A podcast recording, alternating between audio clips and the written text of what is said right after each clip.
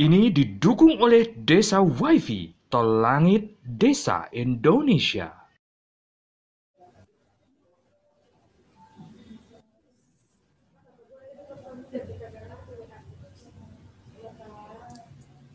Assalamualaikum warahmatullahi wabarakatuh. Assalamualaikum warahmatullahi wabarakatuh. Salam sejahtera bagi kita semua. Salam, selamat malam.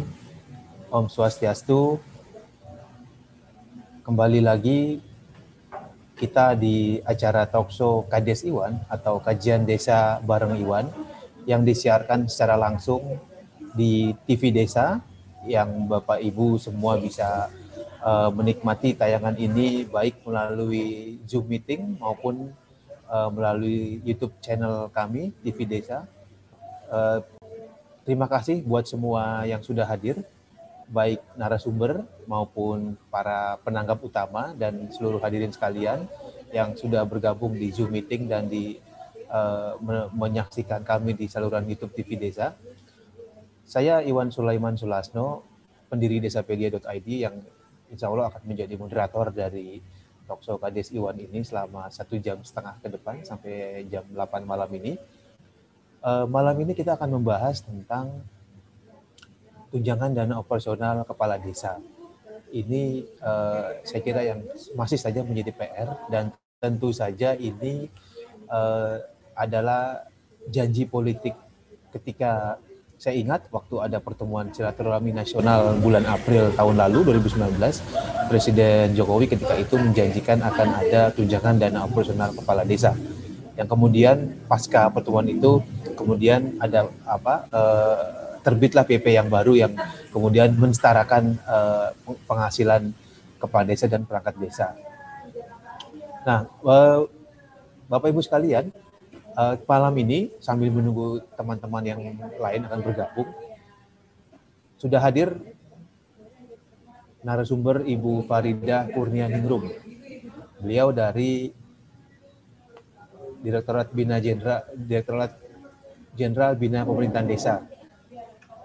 Tepatnya beliau Kasubdit Keuangan dan Aset Desa yang nanti akan menceritakan bagaimana sesungguhnya perkembangan dari keuangan desa, tentu saja dalam konteks yang lebih fokus malam ini, yaitu terkait dengan tunjangan dana operasional bagi kepala desa. Nah, nanti akan hadir beberapa penanggap yang sudah kami undang di aplikasi Zoom meeting ini.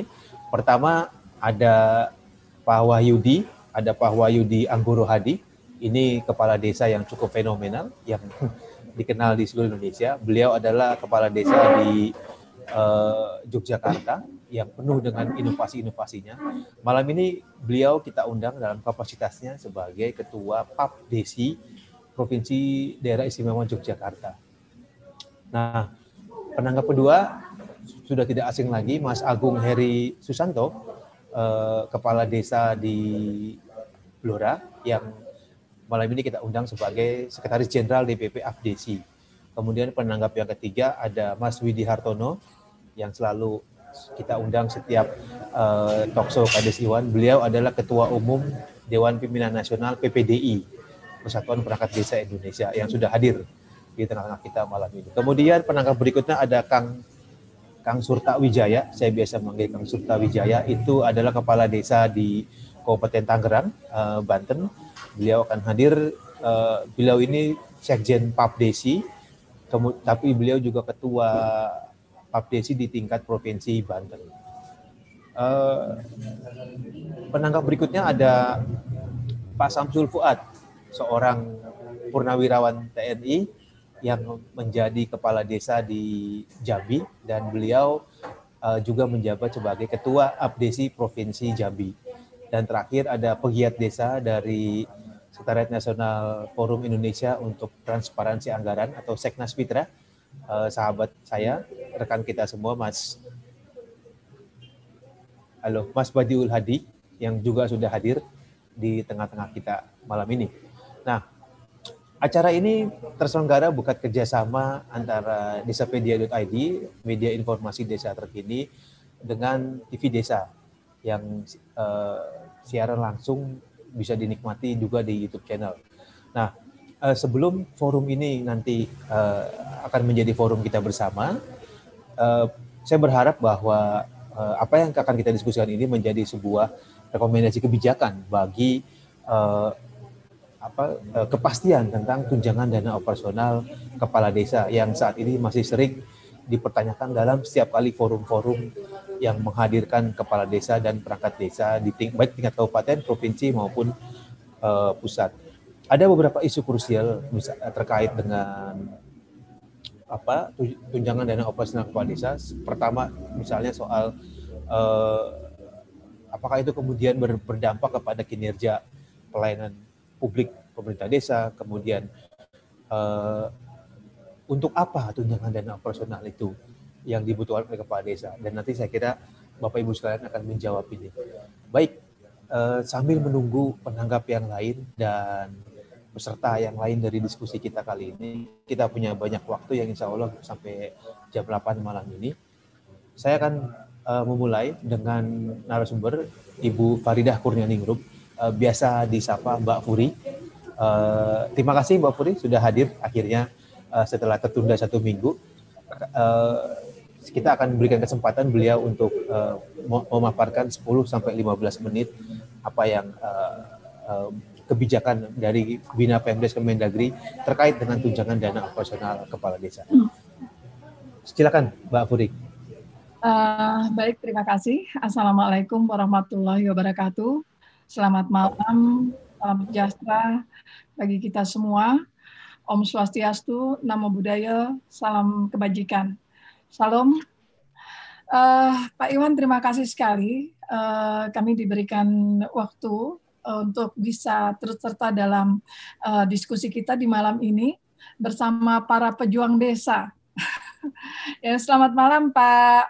Saya lihat di sini ada Pak Wahyudi, Pak Agung, kemudian Pak Widi, Pak Surta Wijaya, Pak Samsul Fuad, juga ada Pak Badiul. Baik, para pejuang desa ini luar biasa. Alhamdulillah, semoga kita semua dalam keadaan sehat walafiat. Juga selamat malam saya sampaikan kepada Bapak Ibu hadirin sekalian. Ini topiknya cukup menarik, cukup menarik dan sedikit menggigit. Semoga kita bisa bahas lebih dalam mengenai hal tersebut. Apakah apa yang menjadi harapan dari para kepala desa dalam hal ini bisa menjadi pemikiran lebih lanjut ke depannya untuk menjadi bahan masukan kami juga untuk kita olah untuk dikaji lebih dalam lagi. Tapi sebelum saya masuk ke apa yang topik akan kita bahas, izinkan saya menyampaikan hal-hal umum terlebih dahulu kepada Bapak Ibu sekalian. Pak Iwan, saya boleh share screen, Pak Iwan? Silakan, silakan Mbak Puri. Wah,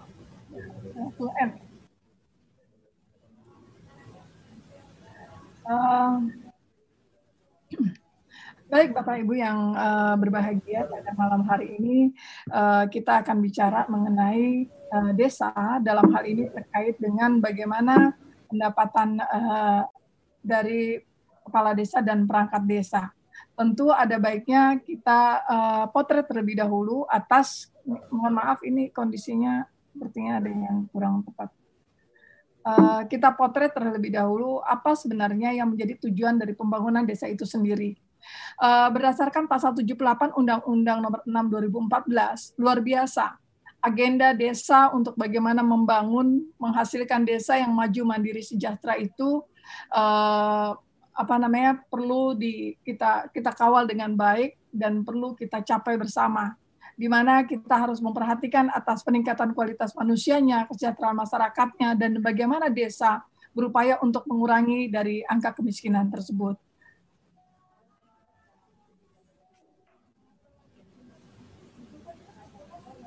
Nah, 3 hal ini tentu perlu dilakukan dengan upaya pemenuhan atas hal-hal yang berkaitan dengan tercapainya kebutuhan dasar, pembangunan sarana-prasarana, pengembangan potensi ekonomi lokal, juga pengelolaan sumber daya alam dan lingkungan hidup yang berkelanjutan. Nah, dari hal-hal yang perlu dilakukan oleh desa, tentu dibutuhkan anggaran. Nah, apakah anggaran ini sudah memenuhi kecukupannya untuk mendapatkan atau untuk menindaklanjutinya dengan beberapa agenda kegiatan yang sudah terbangun di dalam dokumen perencanaan pembangunan desanya, kemudian dilaksanakan, teranggarkan, dan dilaksanakan, serta apa yang dilaksanakan ini terlaksana secara akuntabel.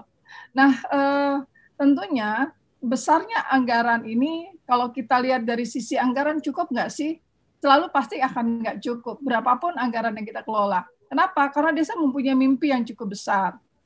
Nah, kita juga berharap mimpi-mimpi desa ini tidak terpasung oleh hal-hal yang justru menghambat atas pencapaian mimpi tersebut, terutama dari beberapa hal ini, dari 1, 2, 3, 4 agenda desa tersebut, agar kita pastikan terlaksana dengan tetap mengedepankan basis kewenangan desanya. Nah, desa dalam melaksanakan seluruh kegiatannya tentu harus didasarkan atas kewenangan. Baik itu yang menjadi kewenangan hak asal usul atau karpet skala desa, kewenangan ditugaskan maupun kewenangan lain. Nah, daftar kewenangan ini tentunya sudah terpotret pula pada perkada mengenai kewenangan desa yang juga diamini di dalam Perdes mengenai kewenangan desa itu sendiri. Nah, kemudian kalau kita lihat lebih jauh dari sisi anggaran yang dikelola oleh desa, tentu kita akan memotret mana hal-hal yang menjadi pendapatan desa itu. Ada 7 sumber pendapatan desa. Namun sejauh ini, anggaran atas sumber pendapatan ini kita masih berpangku pada yang namanya bersumber dari dana transfer. Entah itu dana desa, alokasi dana desa. Kalaupun ada bantuan keuangan misalnya. Tentunya harapan kami dengan adanya investasi yang cukup besar bagi desa, terutama yang bersumber dari dana desa, memberikan implikasi positif bagi hadirnya pendapatan asli desa. Pendapatan asli desa yang tentunya menjadi unggulan kita adalah terkait bagaimana desa memanfaatkan asetnya. Entah dengan pola kerjasama, kemudian sewa, bangun guna sera, dan bangun teraguna. Hasil aset akan sangat bermanfaat untuk meningkatkan pendapatan asli desa. Namun kalau kita pelajari atas perilaku belanja di desa, kecenderungan pembangunan yang dilakukan di desa masih saja belum dilakukan secara sinergis dan belum mengarah pada bagaimana aset yang dibangun itu memberikan implikasi positif bagi pendapatan asli desa. Kemudian yang berikut, harapan terbesar kita lain adalah yang bersumber dari hasil usaha. Karena hasil usaha ini lebih fleksibel atas peruntukannya. Kalau kita pelajari di pasal 89 undang-undang, dia juga bisa memberikan hal yang sifatnya hibah dan bantuan sosial pada masyarakat. Selain untuk meningkatkan pendapatan asli desa. Nah, 7 sumber pendapatan yang kita harapkan bisa optimal kita lakukan untuk tujuan pembangunan desa itu tentu saling bersinergi satu dengan yang lainnya. Nah, dalam hal kita menggunakan anggaran di desa, tentu desa memiliki strategi atas bagaimana mengedepankan hal-hal yang menjadi prioritas untuk diperuntukkan bagi belanja di desa itu sendiri. Di dalam PP 11 tahun 2019, tadi juga sudah disinggung oleh Pak Iwan, PP 11 ini ada amanat khusus lain yang berhubungan dengan bagaimana meningkatkan kesejahteraan kepala desa dan perangkat desa dalam hal penghasilan tetapnya. Nah, di dalam PP 11 tersebut juga mengatur mengenai proporsi atas belanja. Di dalam belanja tersebut ada proporsi 70%, ada 30%. Proporsi atas 30% diberikan ruang untuk bagaimana pemenuhan terkait mengenai penghasilan tetap kepala desa dan perangkat desa. Demikian halnya juga dengan tunjangan kepala desa dan perangkat desa. Demikian halnya juga dengan tunjangan dan operasional BPD. Lalu bagaimana dengan yang 70%? 70% diperuntukkan untuk penyelenggaraan pemerintahan, pembangunan desa, pembinaan kemasyarakatan desa, serta pemberdayaan masyarakat desa. Terkait dengan apa yang diatur pada PP 47 tahun 2014 mengenai anggaran yang merupakan peruntukannya atas biaya untuk operasional pemerintahan desa, insentif RT RW dan jaminan sosial yang tadinya berada pada posisi proporsi dari 30%, maka sudah berpindah pada proporsi 70%. Nah, tentunya dari penggunaan anggaran ini kita tetap mengedepankan dari sisi kemanfaatannya, pastikan bahwa anggaran yang dikelola ini benar-benar efisien dan efektif. Kemudian kita masuk kepada pendapatan yang dimiliki oleh kepala desa dan perangkat desa. Jelas pada undang-undang, pada pasal 26 maupun pasal 66 mengamanatkan hal-hal yang menjadi hak dari kepala desa dan perangkat desa dalam melaksanakan tugasnya, yaitu terhadap dengan perolehan hak mengenai penghasilan tetapnya, demikian juga dengan tunjangan dan penerimaan lain yang sah, serta jaminan kesehatan. Kemudian diatur lebih lanjut pada peraturan pemerintah yang tadi yang berkaitan dengan proporsi belanja tersebut. Juga ada hal yang merupakan penerimaan pendapatan lain yang bersumber dari pengelolaan tanah bengkok. Nah, ini kecenderungan banyak terjadi di wilayah-wilayah Jawa, desa-desa di Jawa, baik itu tanah bengkok atau sebutan lainnya, di mana kepala desa dan perangkat desa selain mendapatkan penghasilan tetap, juga mendapat penerimaan lain yang sah, yang bersumber dari tanah bengkok, yang tidak perlu dihitung atas proporsi 70 dan 30. Nah, tapi bagaimana dengan daerah desa-desa di tempat lainnya? Jelas pendapatannya cenderung hanya merupakan pendapatan dari penghasilan tetap dan tunjangan. Kemudian, kalau kita perhatikan atas penghasilan tetap, sebagaimana diatur pada pasal 96. Nah, sebelum daerah mengalokasikan ADD pada setiap desanya, maka daerah tersebut, pemerintah kabupaten kota, harus menghitung terlebih dahulu atas pertimbangan kebutuhan penghasilan tetap kepala desa dan perangkat desa. Harapannya apa? Agar amanat PP 11 tahun 2019 terakomodir dengan baik. Jadi dihitung dulu berapa sih kebutuhan seluruh desa atas siltapnya. Setelah diketahui atas seluruh kebutuhan desa atas kebutuhan siltapnya, maka barulah pertimbangan atas jumlah penduduk desa, angka kemiskinan, luas wilayah desa, dan tingkat kesulitan geografis menjadi bahan perhitungan untuk selanjutnya dibagi kepada desa berapa sih setiap desa mendapatkan alokasi dana desa. Nah, kecenderungannya yang kami perhatikan, daerah dalam membagi ADD tersebut tidak mengedepankan yang poin A, padahal poin A inilah yang harus dihitung terlebih dahulu, kemudian baru hitungan yang poin B. Nah, kecenderungannya langsung hitung yang poin B, sehingga ada kecenderungan pemenuhan atas penghasilan tetap sebagaimana ketentuan pada PP nomor 11 tahun 2019 masih juga belum dapat diakomodir. Hal ini tentu lain kondisinya bagi daerah yang desa-desanya ADD-nya tersebut memang belum memenuhi atas kebutuhan secara optimal terkait dengan pengaturan pada pasal 81 di dalam PP 11 2019. Karena kalau kita simulasikan memang kebutuhan siltap untuk baik itu kepala desa, sekretaris desa, kemudian pelaksana teknis, para kasikaur, kemudian para kepala kewilayahan atau kepala dusun, kebutuhannya setidak-tidaknya kalau kita ramu dalam sekitar kebutuhan 12 orang bisa di atas 260-an juta. Nah, jadi kalau desa-desa yang memang alokasi ADD-nya di bawah itu tentu tidak bisa memenuhi atas PP 11 pasal 81 tersebut. Nah, untuk kepala desa, dia sudah mendapatkan paling sedikit. Artinya bisa lebih dari itu. Jadi kalau masih dalam proporsi 30%, dia teralokasikan 5 juta sekalipun, kalau bisa ya silahkan saja. Ketentuan di sini yang dibangun adalah paling sedikit. Paling sedikit 2.426.640 rupiah. Kemudian sekretaris desa pun dengan pernyataan paling sedikit, jadi bisa lebih di atas itu.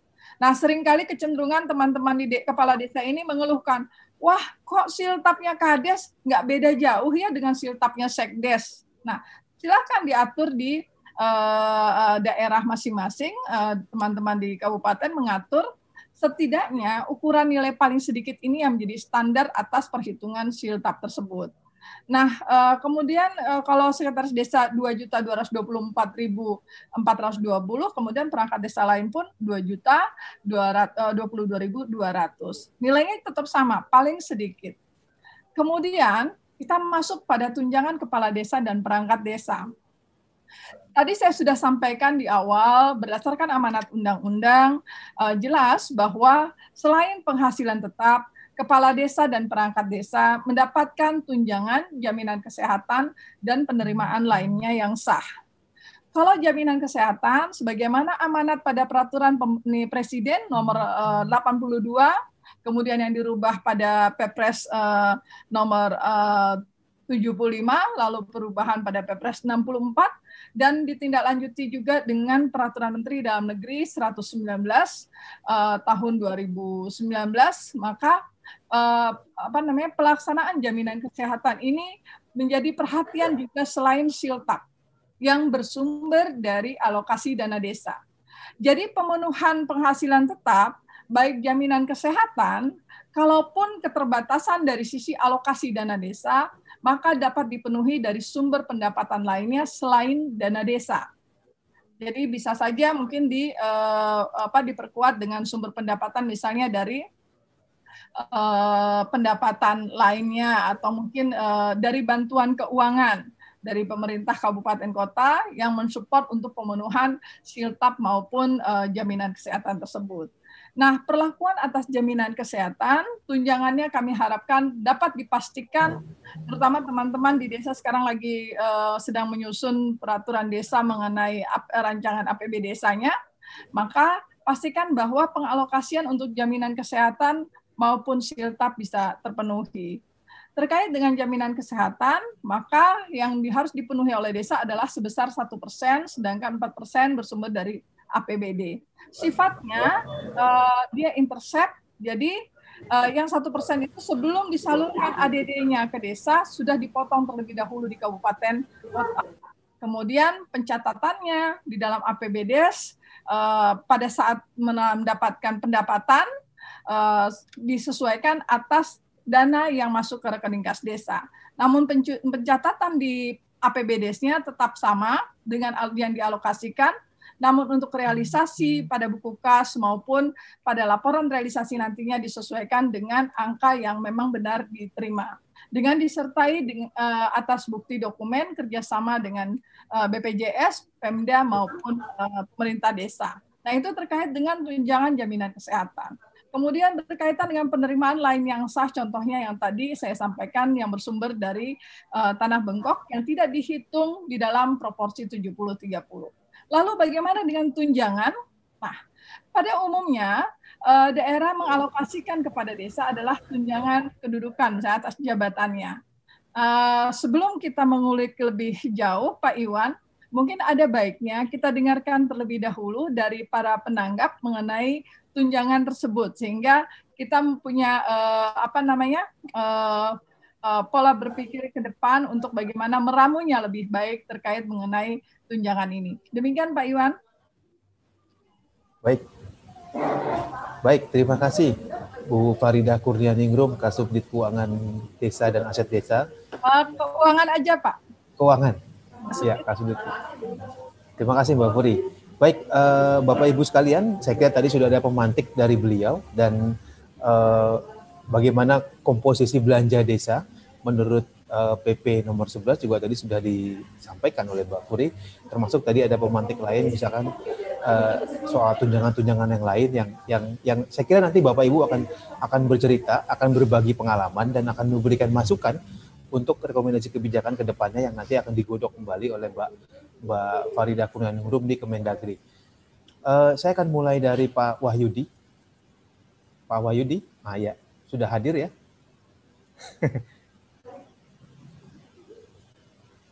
Bisa dibuka mute-nya Pak Wahyudi.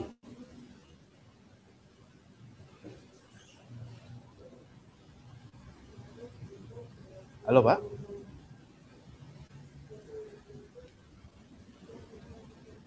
Pak Wahyudi Anggoro Hadi.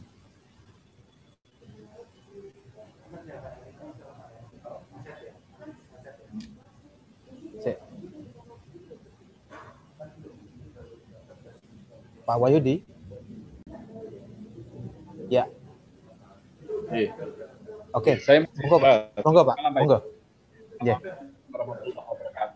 Waalaikumsalam. Selamat malam Bu Farida, Mas Badiul, dan teman-teman semua.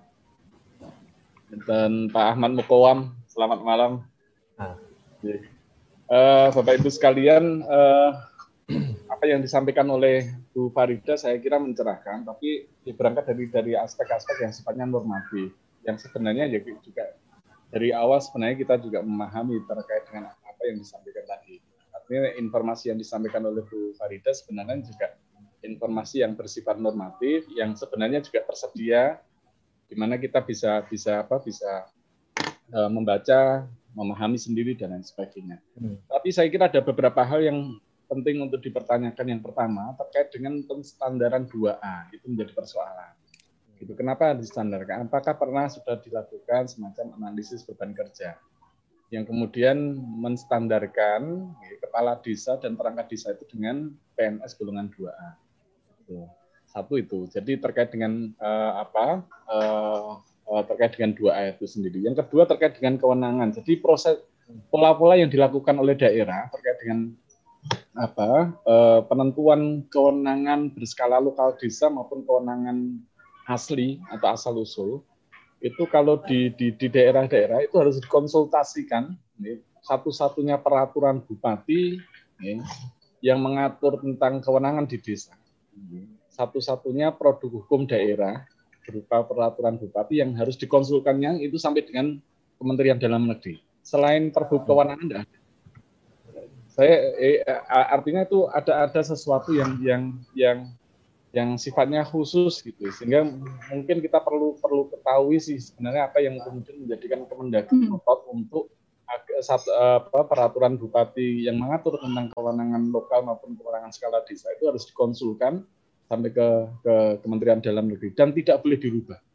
Artinya itu menutup kemungkinan bagi desa-desa ataupun daerah-daerah untuk mengapresiasi kewenangan-kewenangan yang sifatnya sangat unik, khas dan lain sebagainya.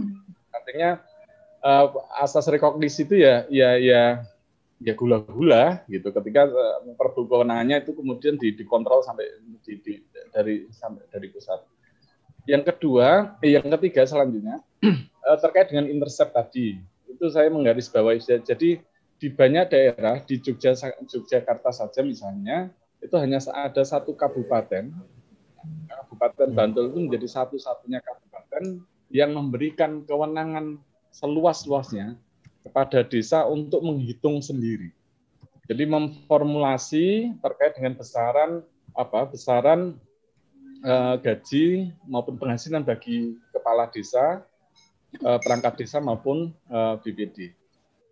Peraturan bupati hanya mengatur terkait dengan batasan-batasan umum, misalnya semacam ini. Jadi sekurang-kurangnya gaji bagi sekretaris desa itu sebesar 75% dari gaji kepala desa misalnya dan selanjutnya dan seterusnya. Sehingga kemudian kalau yang terjadi di daerah yang lain, ADD gaji atau tunjangan itu dibayarkan oleh pemerintah kabupaten.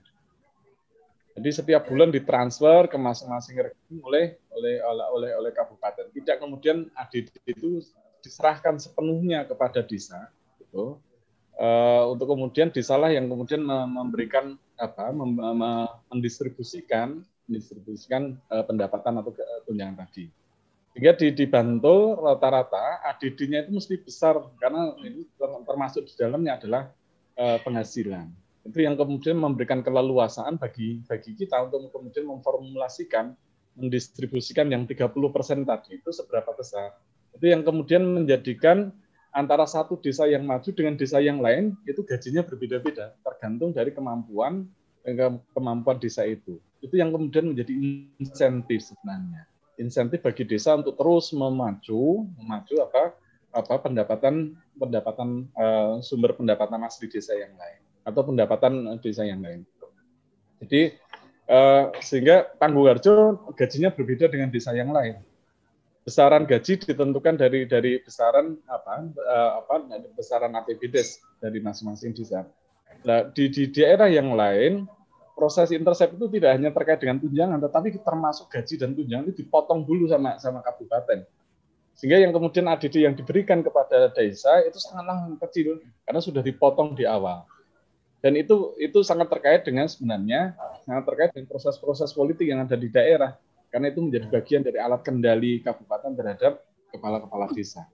Sehingga mengikuti kontes. Nah, saya ingin menegaskan bahwa kemudian gitu, harusnya Kementerian Dalam Negeri itu berperan aktif untuk kemudian memastikan bahwa perpu kewenangan diberikan dijalankan secara baik, memastikan bahwa sekurang-kurangnya 10% dari alokasi dana perimbangan pusat daerah itu diberikan kepada desa sebagai bagian dari hak desa. Tidak kemudian memotong di awal menjadi bagian dari alat kendali daerah terhadap desa. Saya kira sih itu. Jadi penting kita untuk mengetahui kenapa 2A, apakah sudah melakukan kenapa isi 2A tidak yang lain gitu. Dan 2A itu kan setara staf lulusan SMA dan lain sebagainya. Padahal secara persyaratan sih mungkin memungkinkan kita dipersamakan, tetapi secara tanggung jawab saya kira enggak. Apalagi terus kemudian menjadi bagian dari pejabat pembuat pengguna aset dan lain sebagainya. Kira-kira demikian untuk sementara. Baik Pak Wahyudi, terima kasih. Pak Wahyudi, saya kira tadi menarik soal analisa beban kerja. Nanti di ujung akan direspon kembali oleh Mbak Farida ya, soal analisa beban kerja, soal kewenangan yang bahkan menurut beliau pergub itu kontrol kewenangannya cukup kuat, bahkan sampai rentang ditarik ke pusat. Ada kontrol soal kewenangan desa itu. Nah, dan ada contoh kasus di Bantul yang saya kira ini bisa menjadi pembelajaran buat teman-teman lain yang terkait dengan penghasilan tetap kepala desa dan perangkat desa. Selanjutnya, setelah Pak Wahyudi dari Panggung Harjo, Bantul, Yogyakarta, Mas Agung dulu, Mas Agung Heri. Mas Agung Heri, Sekjen DPP APDESI. Mas Agung. Iya, Mas. Iya. Yeah, terima kasih. Assalamualaikum warahmatullahi wabarakatuh. Waalaikumsalam. Yeah. Bu Farida yang terhormat, Mas Iwan dan rekan-rekan yang lain.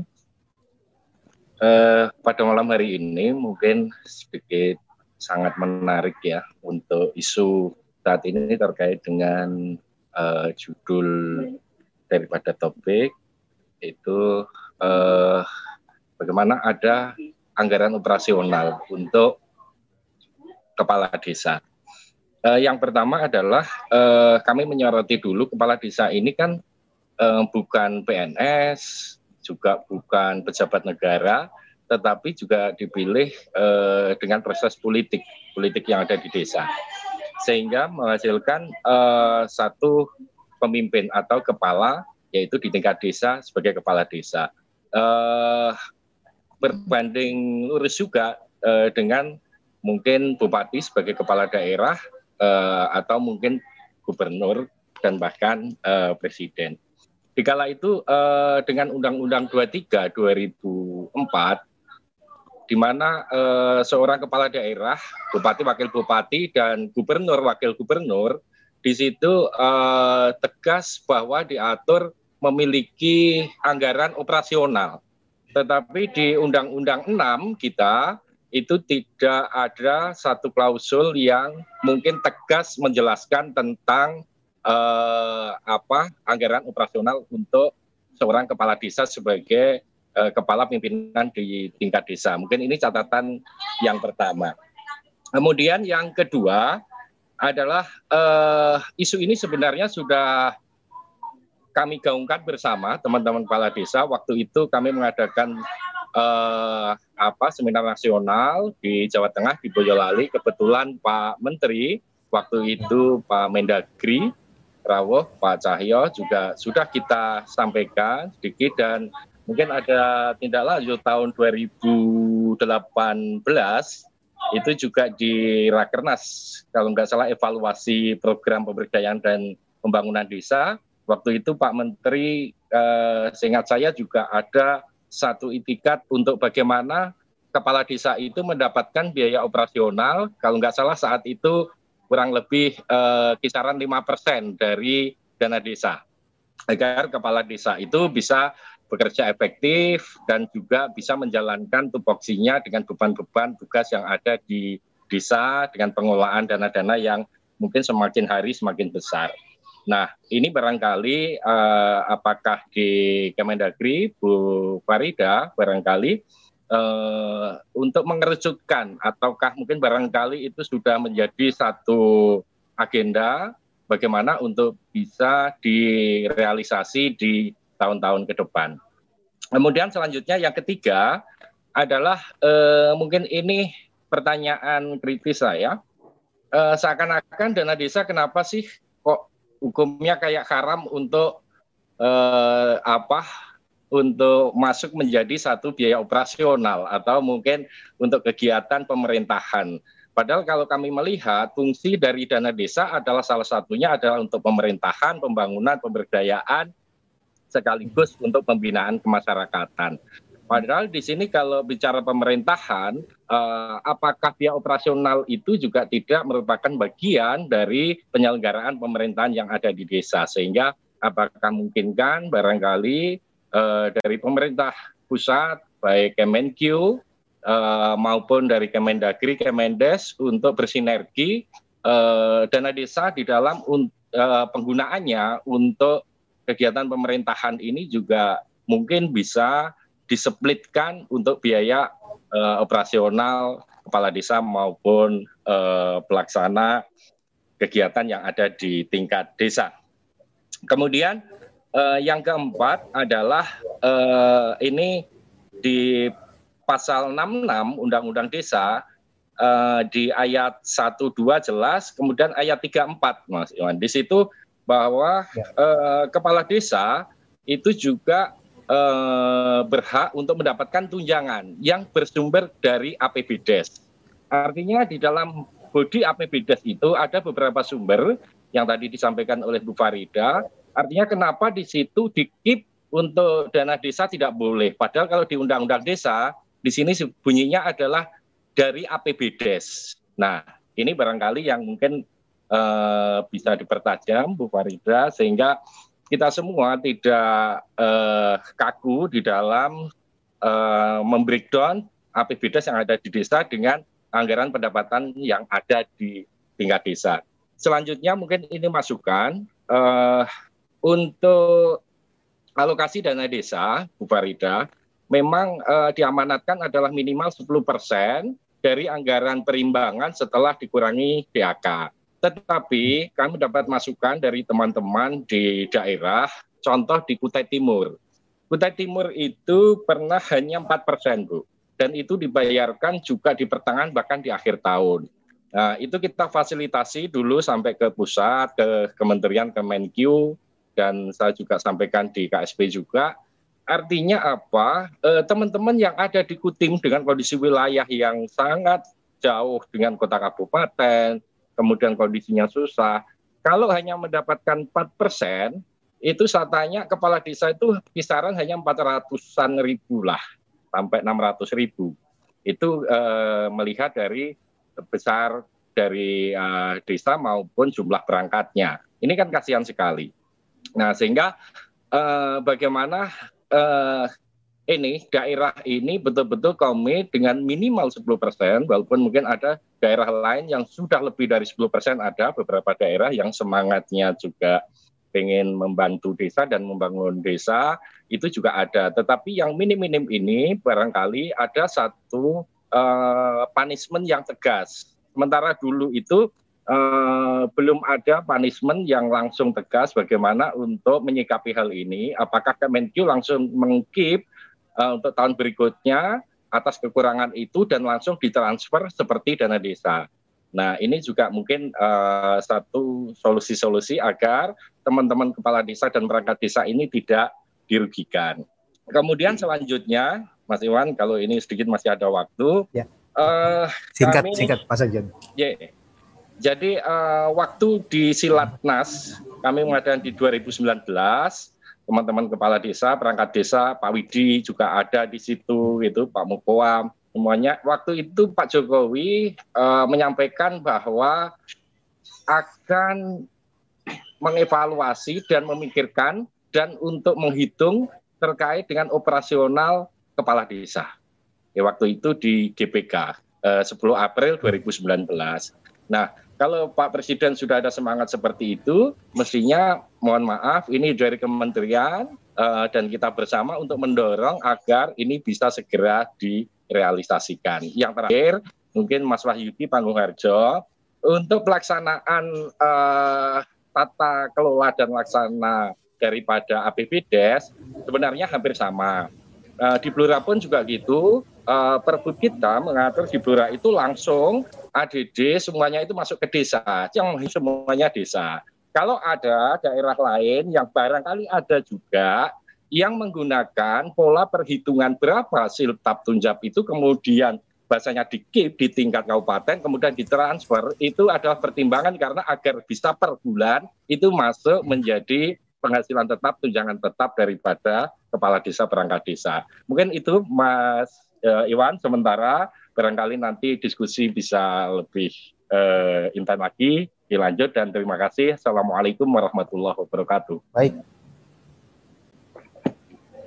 Waalaikumsalam warahmatullahi wabarakatuh. Baik, Pak Agung Heri, Sekjen DPP APDESI. Saya kira tadi poinnya adalah mempertanyakan ketersediaan dana desa yang digunakan untuk baik untuk kegiatan pemerintahan maupun anggaran operasional kepala desa. Nah, Bapak Ibu sekalian, kita ke Bali, ke Pak Igede Pawana. Beliau adalah Ketua Forum Perbekal, Perbekal sebutan kepala desa di Provinsi Bali. Pak Igede Pawana. Selamat malam, Pak.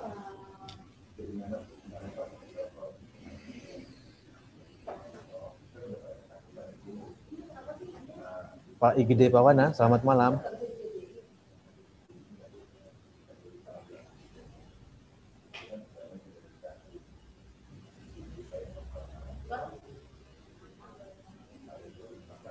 Pak Igede Pawana, tadi sudah ada?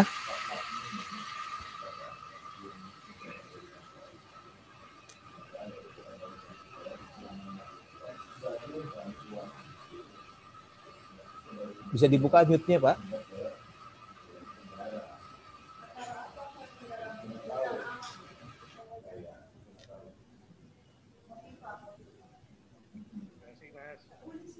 Ya.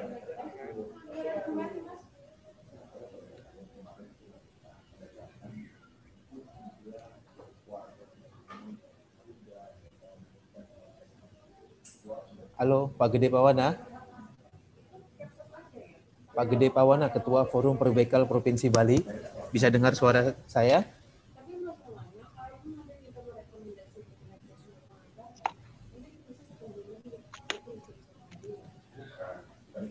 Atau kita ke Jambi dulu, ke Pak Samsul Fuad, Ketua APDESI Provinsi Jambi. Pak Samsul Fuad.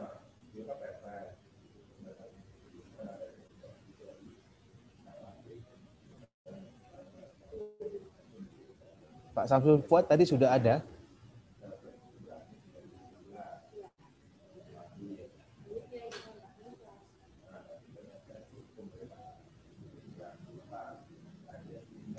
Dari Bali sudah masuk mungkin Pak Iwan. Kita skip ya, kita lewati dulu. Nanti kita balik lagi ke ke Pak Igede Pawana dan ke Pak Samsul Pawana yang dari Jambi. Kita ke Pak Surta. Oh ya, silakan Pak Igede Pawana.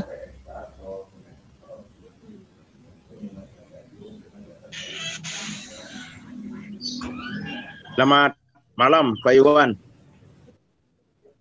Selamat malam. Silakan Pak Ketua dari Karangasem. Ya, terima kasih. Jadi selamat malam Bu Farida, begitu juga teman-teman semuanya pengurus PAPDESI seluruh Indonesia.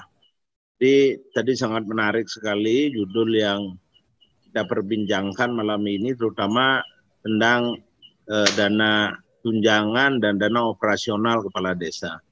Jadi kalau masalah tunjangan mungkin kita di Bali sudah melaksanakan itu ya, tergantung apa yang disampaikan Bu Farida tadi dari PAD murni dari desa, begitu juga dari pemasukan-pemasukan dana lainnya. Tetapi yang menjadi masalah kita di Bali itu adalah dana operasional kepala desa. Jadi dari mana dicarikan untuk keberlanjutan kegiatan-kegiatan kepala desa, terutama kegiatan-kegiatan yang kami ambil sekupnya di Bali yang sangat padat ya. Kegiatan-kegiatan sosialnya itu sangat penuh. Dan selama ini semua operasional itu, jadi yang kita pergunakan adalah gaji kita sendiri. Jadi tidak ada dana-dana lain dalam kegiatan-kegiatan operasional untuk menunjang kegiatan kepala desa tersebut. Jadi ini menjadi permasalahan kami di Bali. Karena sulit sekali kami memasukkan atau mencarikan anggaran-anggaran lain yang bisa dimasukkan untuk mendukung dana operasional kepala desa. Jadi itu mungkin yang menjadi kunci permasalahan kami di Bali saat ini, makanya kami sangat tertarik. Mudah-mudahan Bu Farida, dari keluhan teman-teman kita seluruh Indonesia, terutama dana operasional kepala desa, kira-kira dari mana sumber-sumber yang bisa dicarikan. Karena kami yakini bahwa walaupun di Bali kita ambil contoh Badung atau Gianyar,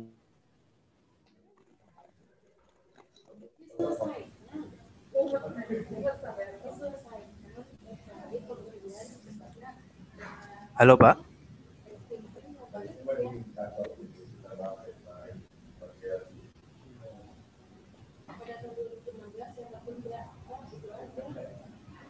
Pak Pawana.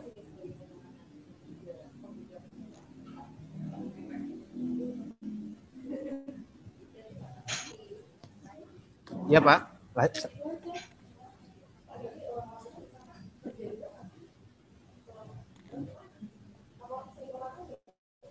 Jadi mohon maaf karena beberapa dari tadi pagi ada gangguan di jaringan di sini wilayah saya karena ada perbaikan.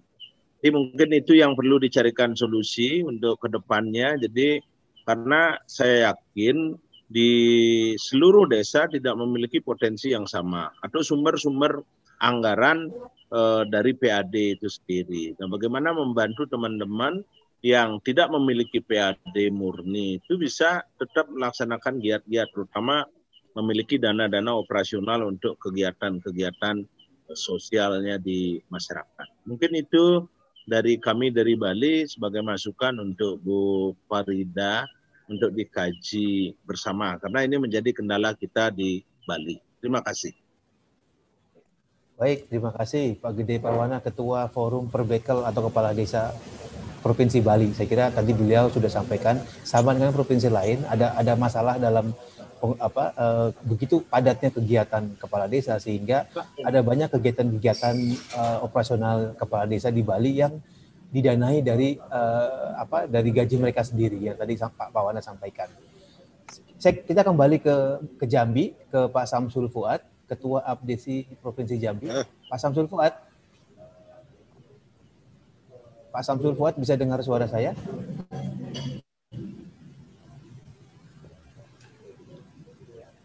Pak Samsul Fuad.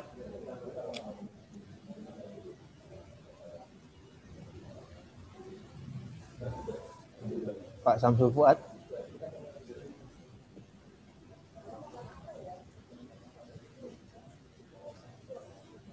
Baik, sambil menunggu Pak Samsul Fuad, mungkin ada kesulitan juga dalam jaringan. Mas Badiul Hadi dari Seknas Fitra. Pak Samsul Fuad. Baik, kita tunggu aja sambil kita tunggu. Kita ke Pak Widihartono. Pak Widihartono, Ketua Umum DPN PPDI. Pak Widihartono, Waalaikumsalam. Waalaikumsalam. Lanjut Mas Ketum.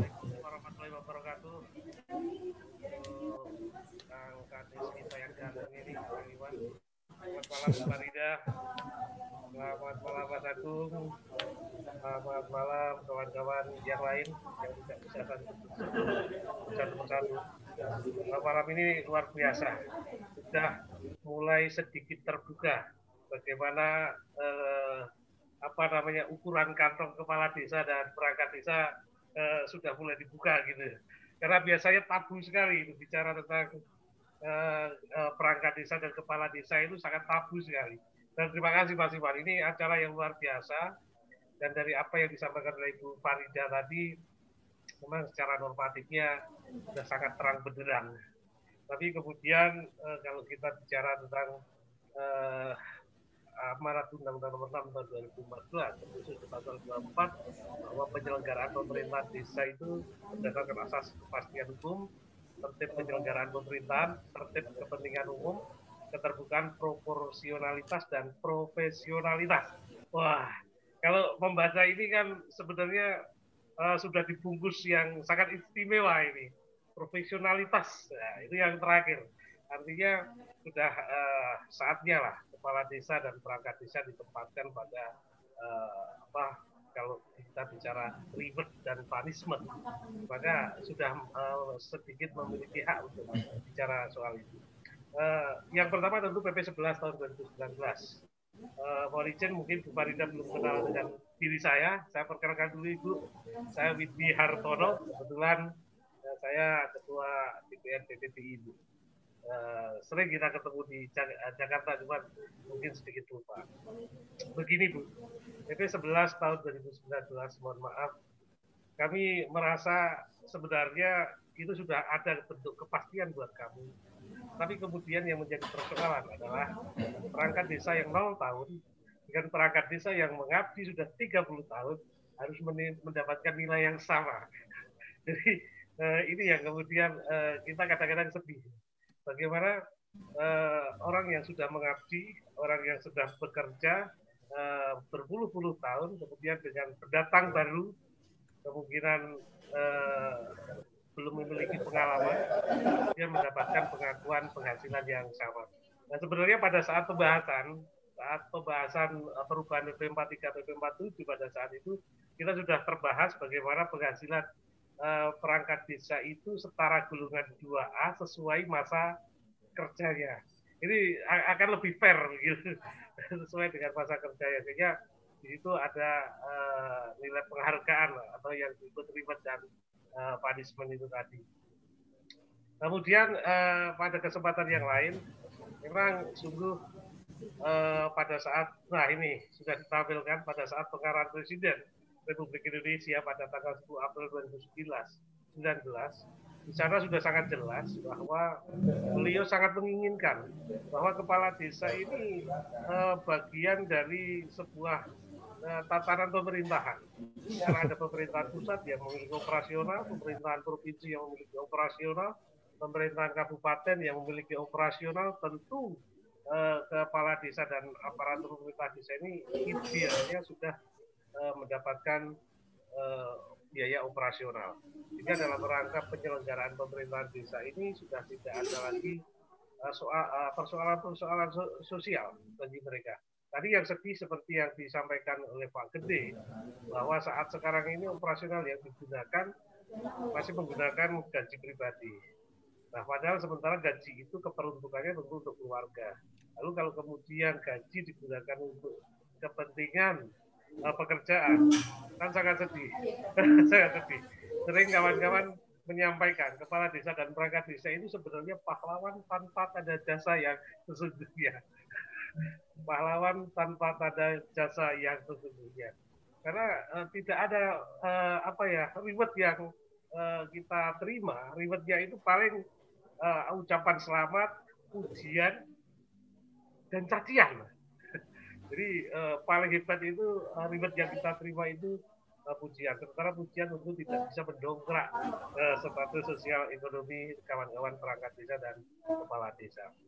Kita ingin Bu Farida ke depan ada perubahan PP 11 ini yang PP 11 ini sekaligus mengatur tentang operasional penyelenggaraan pemerintahan desa dalam arti operasional kepala desa dan perangkat desa. Kemudian tentang gaji itu mohon Ibu untuk dipertimbangkan bagaimana yang seperti yang saya sampaikan tadi ya, sehingga ada tanda jasa apa namanya, saya sampai bingung mengistilahkan. Bagi pengabdian perangkat desa yang sudah berpuluh-puluh tahun, masa sama sih Bu dengan gaji yang baru masuk. Jadi ini juga perlu dibahas. Karena sekali lagi di awal saya sampaikan, ketika bicara tentang penghasilan kepala desa dan perangkat desa itu tabu sekali sepertinya. Karena teman-teman ini berwatak pejuang. Jadi sedikit malu kalau bicara tentang apa yang dia harus dapatkan. Sehingga mumpung ini dibuka oleh Mas Iwan di forum ini, mohon izin Ibu Farida untuk nanti dibahas tentang apa yang idealnya diterima oleh kepala desa, perangkat desa, kemudian operasional bagi kepala desa dan perangkat desa. Satu poin penting Mas Iwan, dana desa ini bisa buat apa saja. Ya. Tapi celakanya kalau untuk operasional susah sekali, Sementara suksesi pembangunan itu butuh yang namanya energi. Yang energi itu tentu berbentuk operasional. Tanpa energi yang kuat tentu tidak akan mendapatkan hasil yang maksimal. Saya kira itu Mas Iwan yang perlu saya sampaikan. Sekali lagi mohon maaf Ibu Farida kalau apa yang saya sampaikan begitu tajam. Tapi itu semua memang untuk kawan-kawan, dan yang jauh lebih penting kita ingin penguatan sistem penyelenggaraan pemerintahan desa makin kokoh untuk mengemban amanah Undang-Undang Nomor 6 Tahun 2014. Kita ingin ibarat sebuah mobil Mas Iwan, mobil lagi ini Mas Iwan. Mobil ini membawa penumpang penuh beban yang sangat berat, tetapi kalau bahan bakarnya tidak ada, mobil ini pasti akan berhenti. Saya kira demikian. Mohon maaf. Wassalamualaikum warahmatullahi wabarakatuh.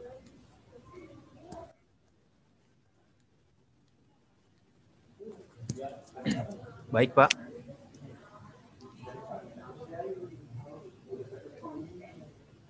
Baik Pak Widi, sudah kami tangkap dan saya yakin bahwa Bu Farida juga sudah menangkap pesannya. Saya kira sama seperti Mas Agung dan teman-teman yang lain, malam ini jadi forum untuk menagih janji Presiden Jokowi yang diungkapkan ketika bulan April 2019 lalu yang belum terrealisasi, yaitu terkait soal tunjangan anggaran operasional bagi kepala desa.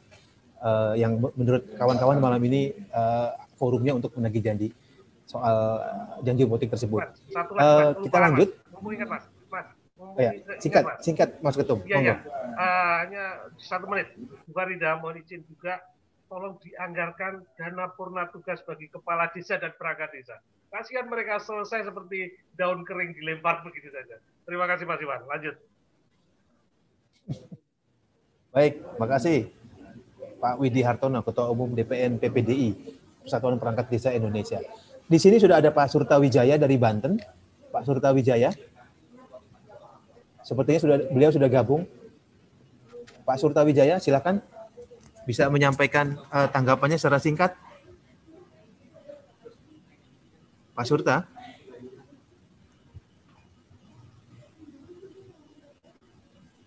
Pak Surta Wijaya masih belum mendengar suara saya.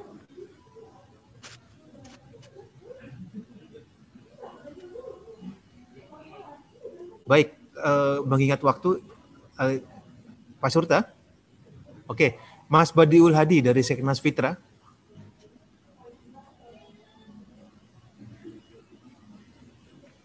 Ya Mas, silakan Mas. Mas Badiul Hadi dari Seknas Fitra. Beliau ini manajer riset dari Seknas Fitra. Silakan Mas. Yeah, Assalamualaikum warahmatullahi wabarakatuh. Salam sejahtera untuk kita semuanya. Yang saya hormati Bu Farida, kemudian bapak-bapak penanggap narasumber semuanya, salam kenal sebelumnya, baru pertama kali kita bersinggungan, untuk pertama kalinya ya kita bertemu dan berdiskusi.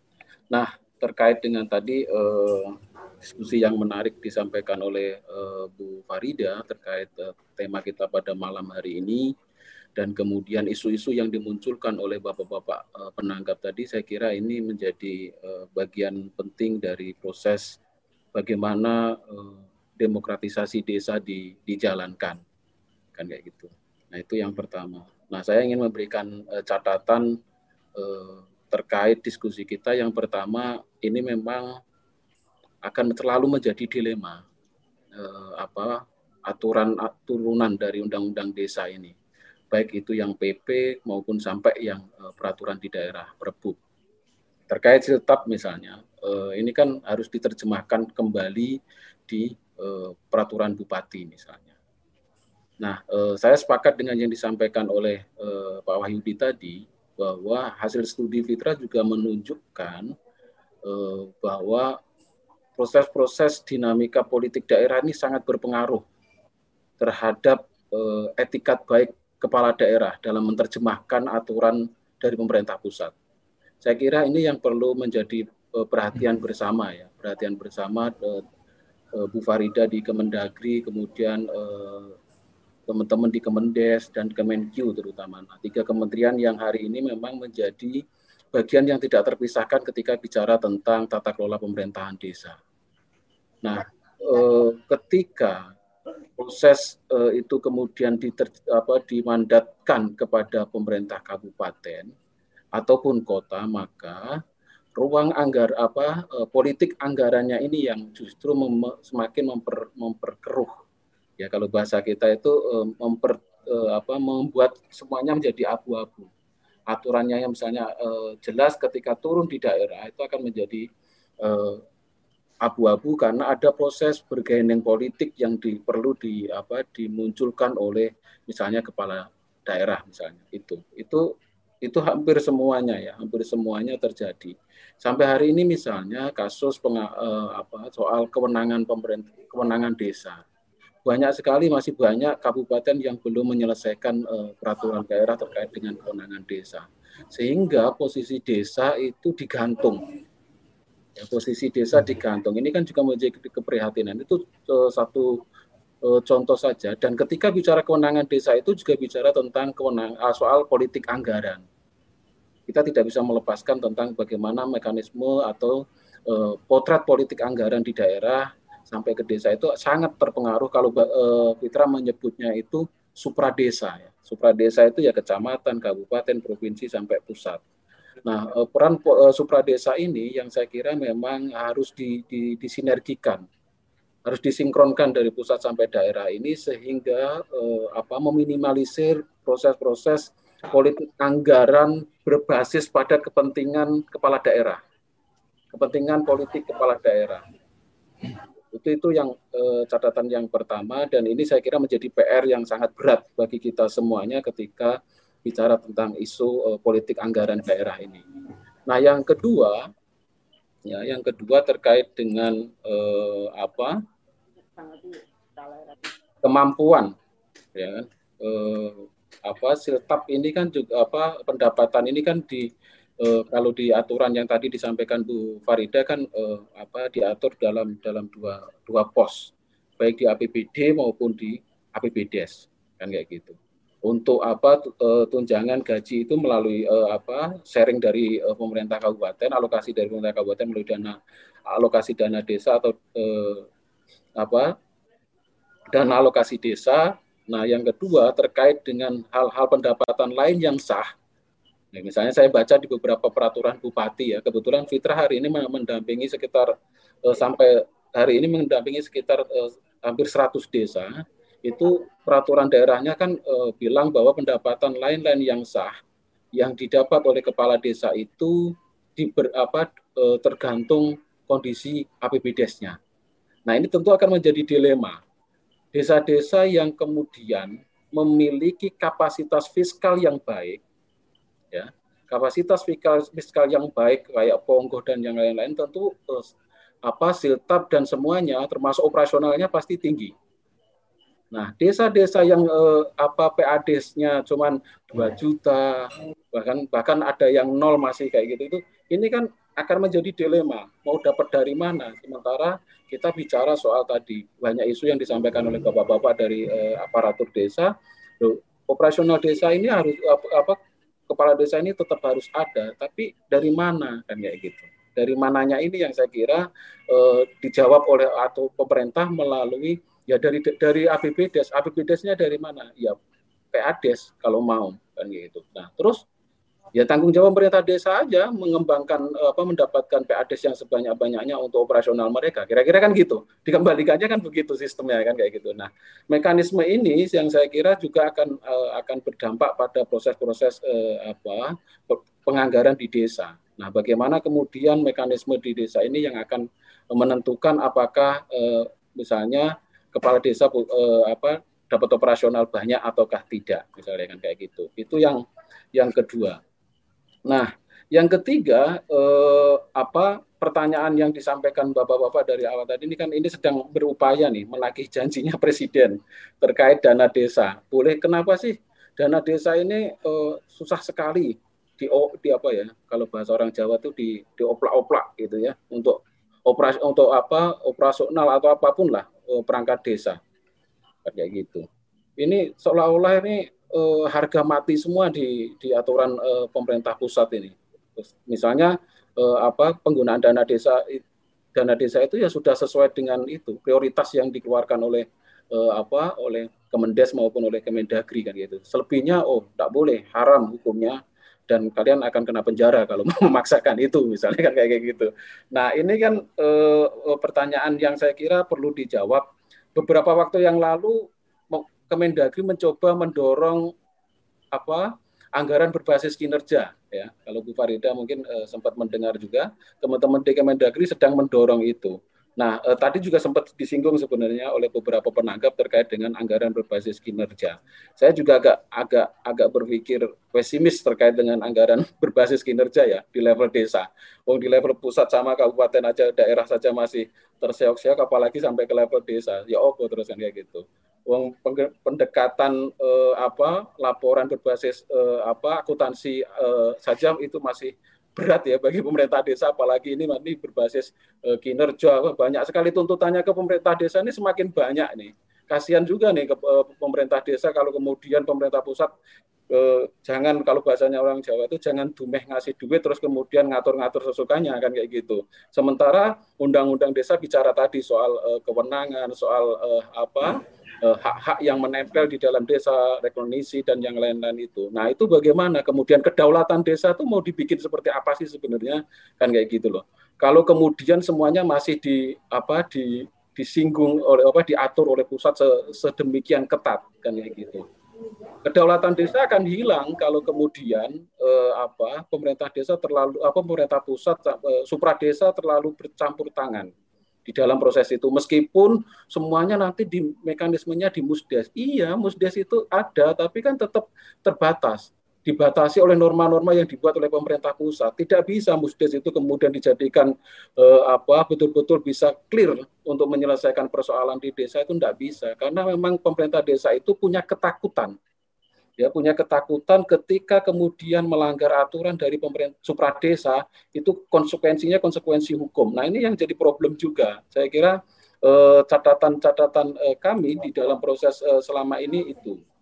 Nah, kalau bicara soal tadi, kalau saya lihat juga di struktur APBDES di beberapa desa itu, saya nggak tahu apakah di tempatnya misalnya Pak Wahyudi dan yang lain-lain ada juga. Kan di struktur APBDES itu ada setidaknya kan ada penghasilan tetap, kemudian ada jaminan sosial dan operasional pemerintah desa. Nah, yang dimaksud operasional ini yang mana? Karena kalau misalnya nih ya, penghasilan tetap itu ada penghasilan tetap dan ada tunjangan. Kemudian ada jaminan kesehatan, ada jaminan ketenaga kerjaan. Ada operasional yang bersifat honor sebagai PKPKD atau PPKD, kemudian ada perjalanan dinas. Nah, operasional ini operasional yang seperti apa? Karena saya lihat di beberapa postur APBDES di beberapa desa yang kami dampingi itu ada anggaran-anggaran itu, pos-pos anggaran itu. Nah, operasional itu maksudnya yang mana kan kayak gitu. Itu saya kira harus clear juga agar misalnya kalau toh kita bersepakat untuk mendorong dana desa digunakan untuk operasional, formulasinya harus jelas. Ya, formulasinya harus jelas seperti apa. Nah, pengalaman kita melihat bahwa pemisahan penggunaan dana desa dan ADD ini sebenarnya sudah cukup baik di dalam konteks untuk menopang fiskal desa yang minim, ya, ketergantungan desa yang begitu tinggi terhadap pemerintah pusat dan daerah ini. Artinya sebenarnya pendekatan yang dilakukan selama ini itu cukup baik untuk mendinamisir proses-proses penganggaran di desa. Ada ADD, cuman keduanya tuh sama-sama kaku. ADD itu kaku, DD juga kaku, gitu loh. Aturannya sama-sama kaku. Ini yang membuat pemerintah desa semakin susah. Pak Badiul Hadi. Ya, saya kira itu. Ya.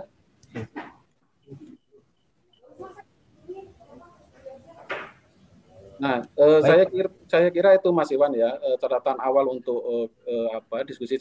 Intinya kita bersepakat bahwa ya kesejahteraan itu relatif ya, tapi setidaknya kita bersepakat bahwa isu ini menjadi isu bersama yang perlu kita kawal sampai di level nasional, terutama ada Bu Farida di sini.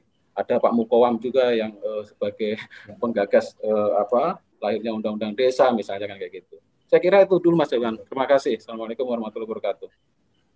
Waalaikumsalam warahmatullahi wabarakatuh. Terima kasih Pak Badiul Hadi, Manajer Riset dari Strategy Nasional Fitrah Forum Indonesia untuk Transparansi Anggaran. Saya belum melihat Pak Surta Wijaya dari Banten dan Pak Samsul Fuad dari Jambi. Kita punya waktu masih cukup, ada berapa? 15 menit lebih sebelum nanti closing statement dari Mbak Farida Kurnianingrum. Tadi sudah disebut ada Pak Muqowam di sini. Pak Muqowam ada yang ingin sampaikan, Pak? Singkat, monggo, Pak.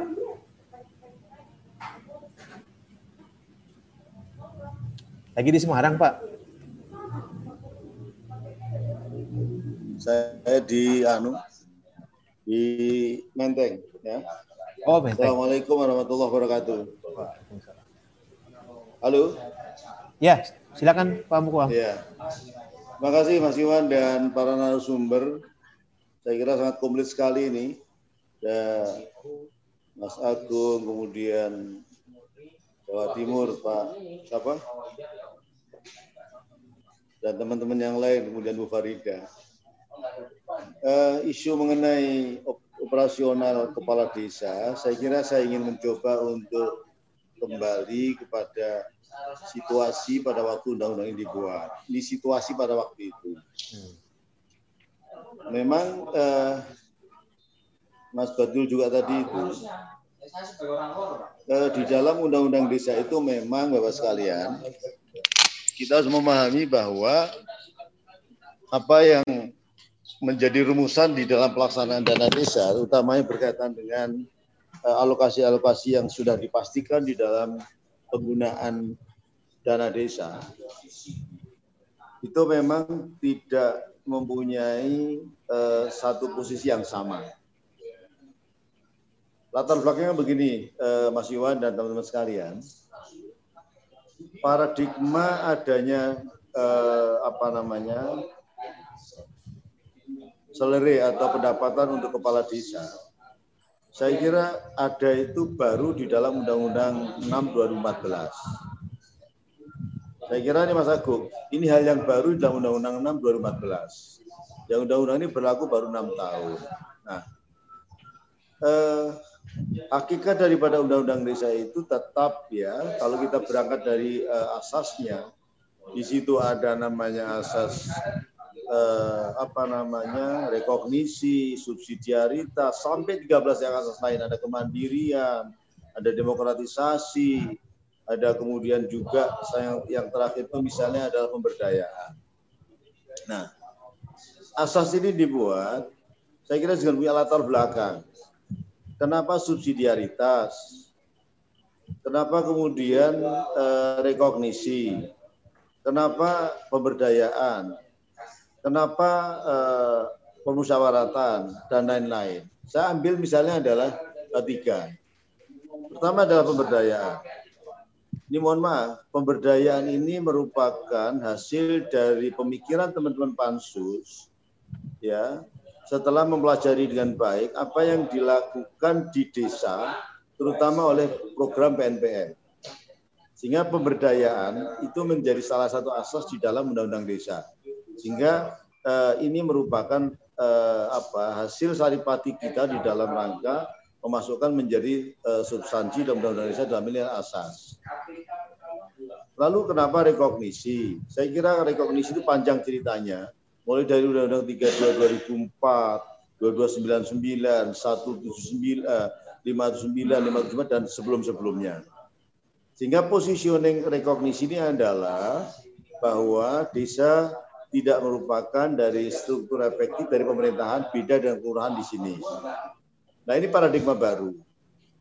Kemudian subsidiaritas. Subsidiaritas itu adalah on your business. Apa yang menjadi urusan desa menjadi urusan orang desa sendiri.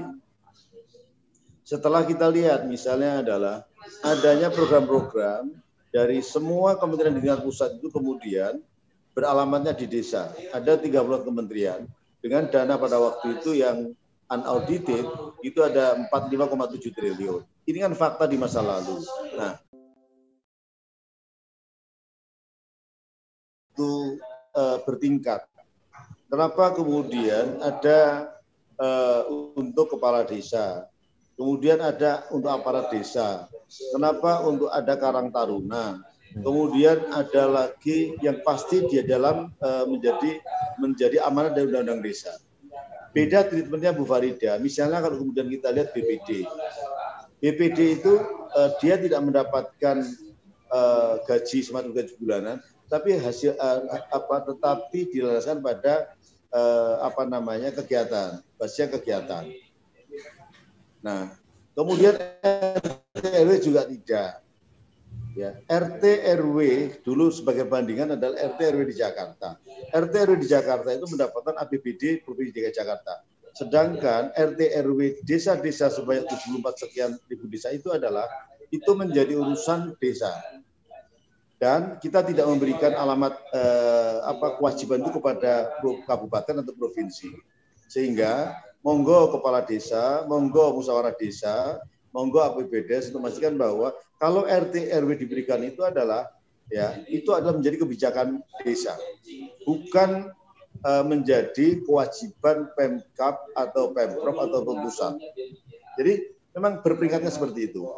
Nah, kalau kemudian hari ini bicara mengenai operasional kepala desa, ya saya nampaknya Mas Iwan, pertama menurut saya adalah perlu dilihat kembali bagaimana dasar-dasar program desa, dasar-dasar pembiayaan desa yang berangkat dari Undang-Undang 6 2014. Jadi Mas Agung dan teman-teman sekalian, saya kira apa yang sudah diepil oleh Undang-Undang Desa ini, gitu ya.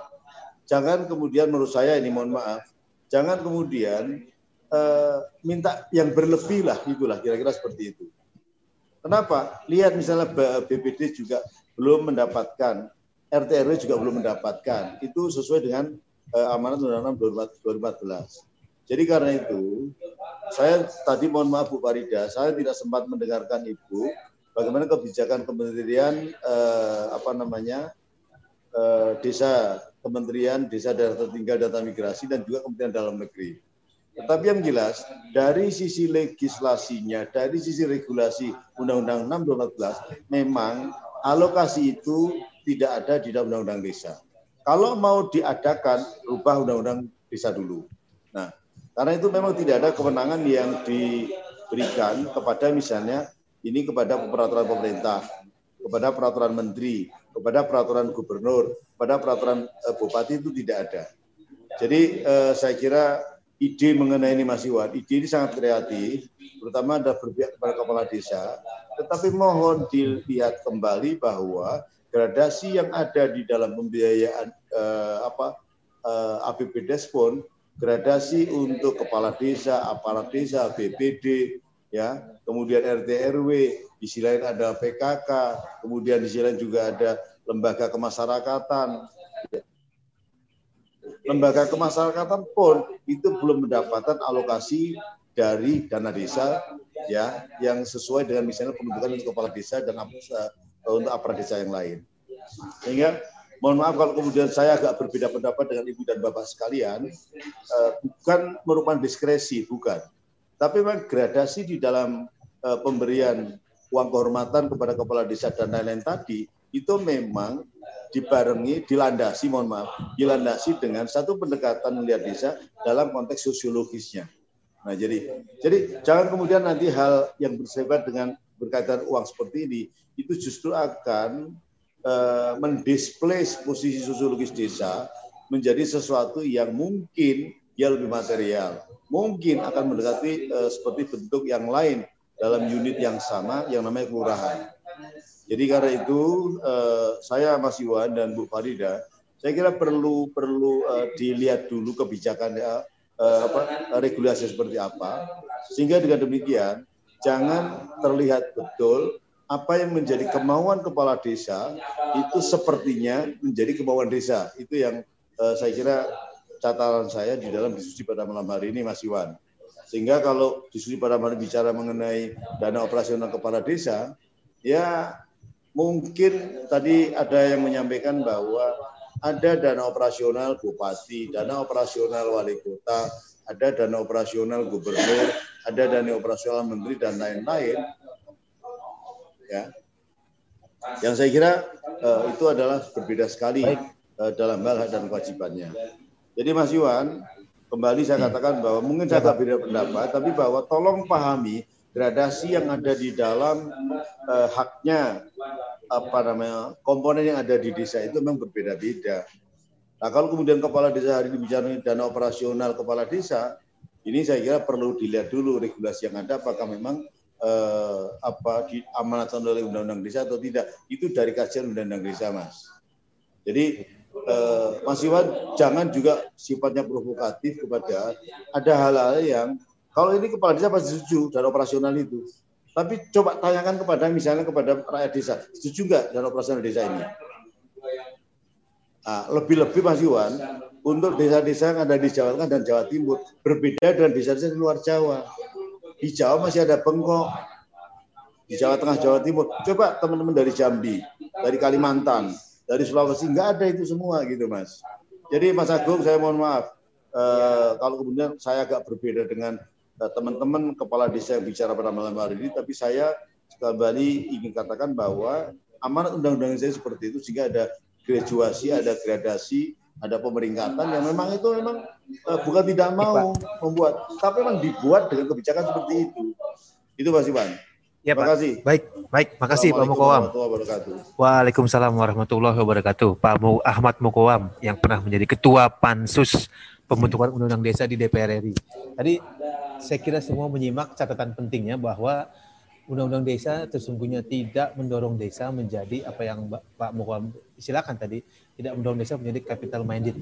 Sehingga beliau agak kurang setuju dengan soal tunjangan operasional, anggaran operasional bagi kepala desa. Kita ke closing statement dari Ibu Farida Kurnianingrum. Silakan Mbak Furi. Baik, terima kasih Pak Iwan. Salam hormat Pak Muqowam, izin. Siap Bu Farida. Salam kenal. Yeah. Baik Bapak.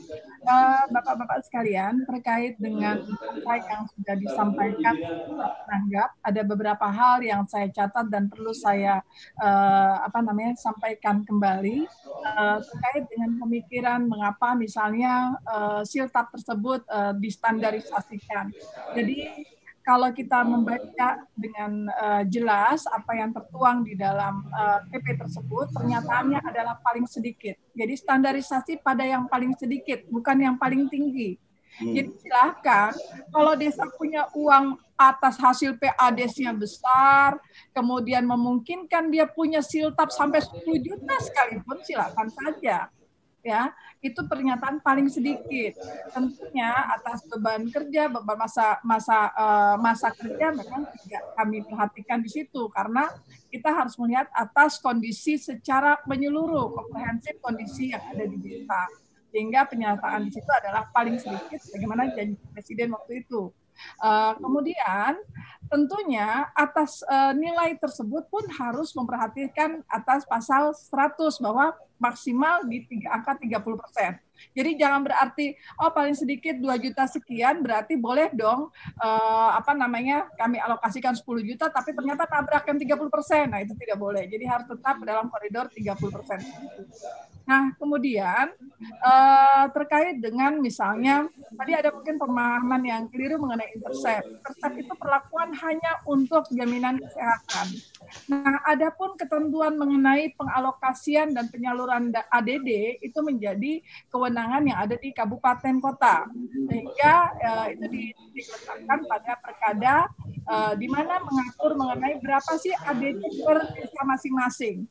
Nah, oleh karena itu kami juga mengingatkan kepada daerah, jadi cara menghitungkan jangan dibagi data, jangan juga hanya melihat langsung ke poin ini pasal 96 ayat 3 poin B, tapi yang diutamakan adalah pemenuhan terlebih dahulu yang poin A.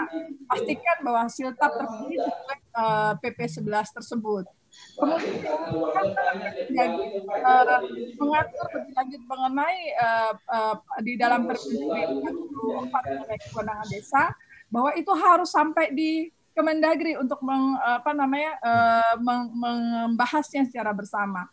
Ya, itu karena ada hal yang memang perlu diperhatikan berkaitan dengan batasan kewenangan. Jangan sampai nanti yang diatur ini ternyata agenda yang di kewenangan desa ternyata bukan kewenangan desa seharusnya, melainkan ada kewenangan-kewenangan pemerintah daerah yang tersentuh di situ. Jadi kita ingin memastikan bahwa ini adalah murni 4 kewenangan desa sebagaimana amanat undang-undang. Jadi disitulah kenapa Kemendagri pun harus berada pada posisi untuk menelaah terhadap perkada mengenai kewenangan desa. Adapun perdes mengenai kewenangan desa itu dilakukan oleh pemerintah kabupaten kota. Kemudian yang berikut adalah terkait dengan misalnya sebenarnya apa sih dana operasional kepala desa tersebut? Jangan-jangan sebenarnya dana operasional dimaksud adalah yang sudah terakomodir di dalam dana operasional pemerintahan desa. Contoh misalnya terkait dengan biaya transport, di situ sudah ada. Kemudian terkait dengan kebutuhan listrik di desa, kemudian biaya telepon, kemudian juga biaya perjalanan dinasnya. Nah, kalaupun ada hal-hal yang berhubungan dengan kegiatan keagamaan, tentu menggunakan anggaran yang ada di pembinaan kemasyarakatan. Sehingga masukkanlah agenda kegiatan sebagai agenda kegiatan dalam RKP desanya. Nah, kemudian kalau hal yang dimaksud adalah ruang sosial singkat Mbak. Baik, ruang sosial kepala desa, maka penggunaan anggarannya bisa menggunakan bidang kelima, penanggulangan bencana, keadaan darurat dan mendesak desa. Kemudian tadi sudah jelas disampaikan oleh Pak Muqowam terkait dengan alokasi terhadap tunjangan dana operasional pemerintah desa yang memang secara aturan dalam undang-undang tidak tertulis demikian.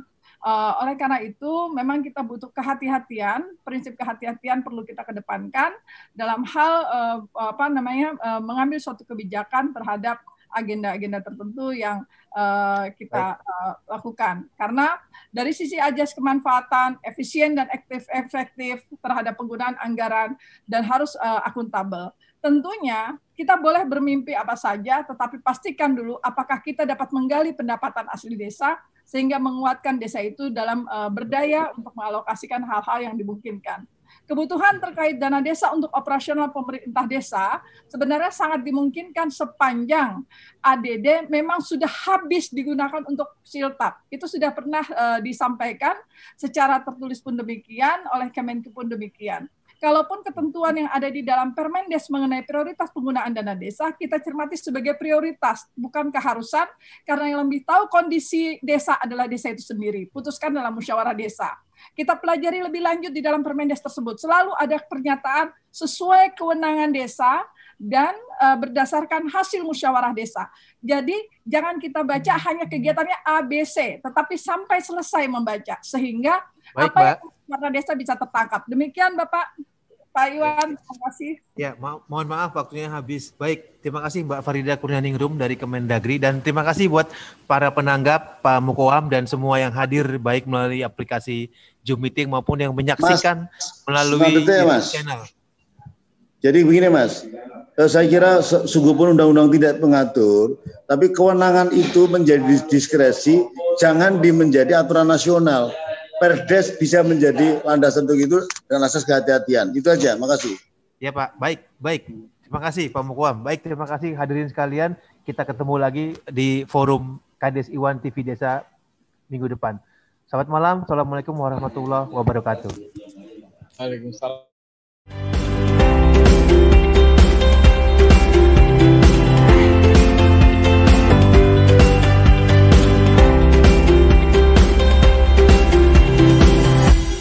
Acara ini didukung oleh Desa Wifi, Tol Langit Desa Indonesia.